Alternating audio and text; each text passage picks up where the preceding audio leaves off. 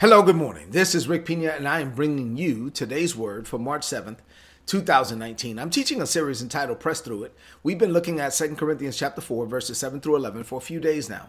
I want to go back to that passage again this morning with a message entitled, You Won't Always Know What to Do. Here's a news flash. If you're a believer, if you're going to be the man, the woman that God called you to be, you won't always know what to do. You are not always going to have all the answers. So let's let's get that from the word of God this morning. So this is what the apostle Paul said in this passage. He says, "We have this treasure from God." Now, we are only like clay jars that hold the treasure.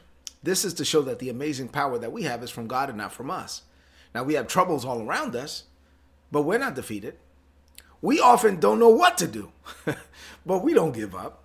We are persecuted, but God does not leave us. We are hurt sometimes, but we're not destroyed. So we constantly experience the death of Jesus in our own bodies.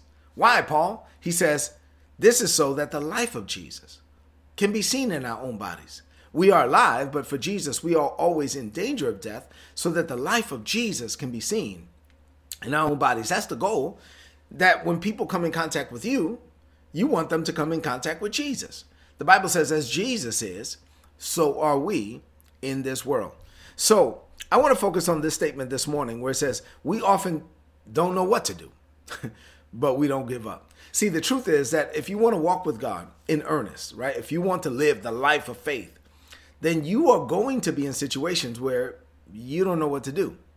And b- this is true because between the enormity of what God has called you to do and the strength of Satan's opposition, you're going to just find yourself in situations where you're searching for answers. This is why you have to get comfortable with a certain level of discomfort in order to maximize your purpose and potential while you're in the land of the living. So, what does this mean to you today? What does this message mean to you? I have six things to share with you this morning. So, as I get into these six things, I want you now to free yourself, free your heart, free your mind of all distractors. Open up your heart to what God is saying. While I'm speaking, there will be a voice behind my voice. There will be word, a word behind my word. That's the Holy Spirit. So open up your heart now to hear the Holy Spirit through me. Six things. You ready? Here we go. Number one, you know you are truly living by faith and believing. No, let me say it this way. You know you're truly living by faith when you are actually believing and attempting the humanly impossible. When when what is humanly impossible seems normal to you. You know your mind is renewed when the supernatural seems logical. When it seems logical, right? Where, where when somebody says, "Oh, last night in church and Bible study, um, someone walked in who couldn't hear in their left ear for the last 20 years because of some accident, and such and such laid hands on them, and they poop, they heard a pop and their ear open, and now they can hear." And you say, "Oh, okay, praise God, you know, cool." When that seems cool to you, when that seems logical, when that seems normal to you, when the supernatural, the humanly impossible seems like the norm, now you know that you are finally at the point where you are living the life of faith. But just know that when you get to this point, you you are going to be constantly drawn beyond the limits of your humanity and and when you are, there will be times where it is uncomfortable because while your spirit is saying yes to God, your flesh is saying, "Hold on, hold on. I want I your your your natural man is a lot more comfortable with things that it can validate with physical senses, and your spirit is always being drawn into this realm that you cannot validate, which leads me to Hebrews 11 and 1. So, point number two Hebrews 11 and 1 says, Now faith is confidence in what we hope for and the assurance of the things that we cannot see. It's like God is is when you live by faith, you are you have an assurance of something that you can't validate with your five physical senses. And so there's no sense realm evidence to validate what God said. There's no sense realm evidence to validate what God is leading you to do.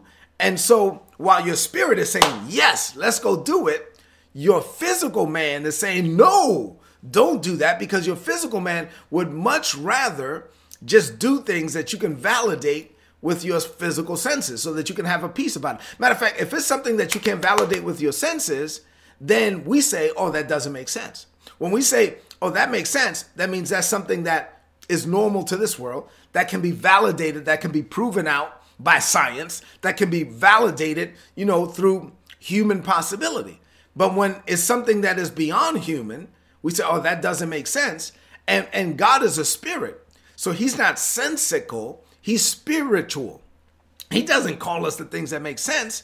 And so to live by faith, you have to be comfortable with the uncomfortable. You got to get you got to be okay with, with, things that you will not be able to validate with your five physical senses. And so God is going to call you, God will tell you to tithe and say, take a 10% of your income and sow it into this ministry. And when you're writing a check to the church, you're not really giving it to the church, you're giving it to the to me. And I'm going to open up the windows of heaven and pour you out a blessing that you have not uh, room enough to receive it. And so so I'm I'm giving to this ministry, but I'm not really giving to this ministry. I'm giving to God. So I'm not going to put it in the bucket and then watch the bucket as it goes to the back of the church and wonder where it's going. It doesn't matter because I sowed it into God. And and and that ugh, I can't validate that with my senses, but I know I believe that in my heart. And so God is calling calling us to the uncomfortable. God is calling us to the to a certain level of discomfort and we have to be okay with that. And we're not always going to have all the answers. See, number 3, there's a certain level of mystery to walking with God. And if you're the type of person who like I used to be, but if you're the type of person and I know a lot of these people, if you're if you're the type of person that needs all the answers up front, right? Before you make a decision, then you are going to have a hard time walking with God because God is not going to give you all the answers up front. If God gave you all the answers up front, then you can make a logical decision, but then that that would require no faith. I mean, so what's the good in that? God has called us, commands us to walk and live by faith. And so so to live by faith, God is not going to tell you everything. He, he, he will refuse to do it. God will not tell you everything that you want to know, everything that you think you need to know. So there will be times when you have no clue what to do. You won't even know what God is up to. And uh, during those times, you have to trust God. When it's all said and done, God's plans and his kingdom purposes will prevail and they are going to be good and you have to believe that number four when i don't i'm gonna just make it personal for me when i don't know what to do and I don't have a clue what God is up to, I can have peace in knowing this God loves me. And because God loves me and God is a good God and every good and perfect gift comes from, from Him, then I often tell people, I don't know. I don't know how it's going to turn out, but what I do know is going to be good. And so, so I know it's going to be good. Why? Because God is a good God and He loves me and He made plans for me from the foundations of the world. So I, maybe I don't know. I trust God even when I can't trace Him. When I don't know what He's doing, when I don't know what He's up to, when I don't know what to do, I just find peace in knowing that God loves me. His plans are good. It's going to work out for my good. When it's all said and done, it's going to be better than anything I could have come up with on my own. So God is good. I'm at peace with it. I keep going. That's why Paul said, when you don't know what to do, don't give up. Just keep going. It's going to work out for your good. Number five, true faith requires a departure from the safety of human possibility. Oh man.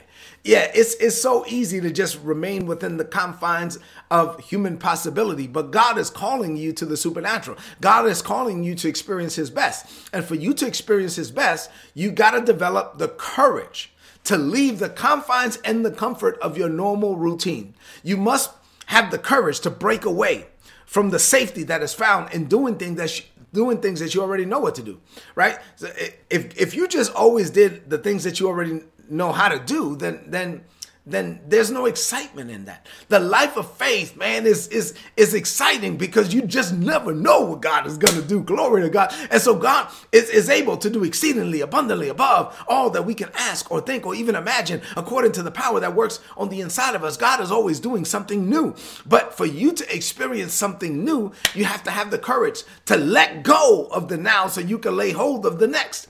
Let me say that again. You have to have the courage. Look at me. You need courage to let go of the now, to lay hold of the next.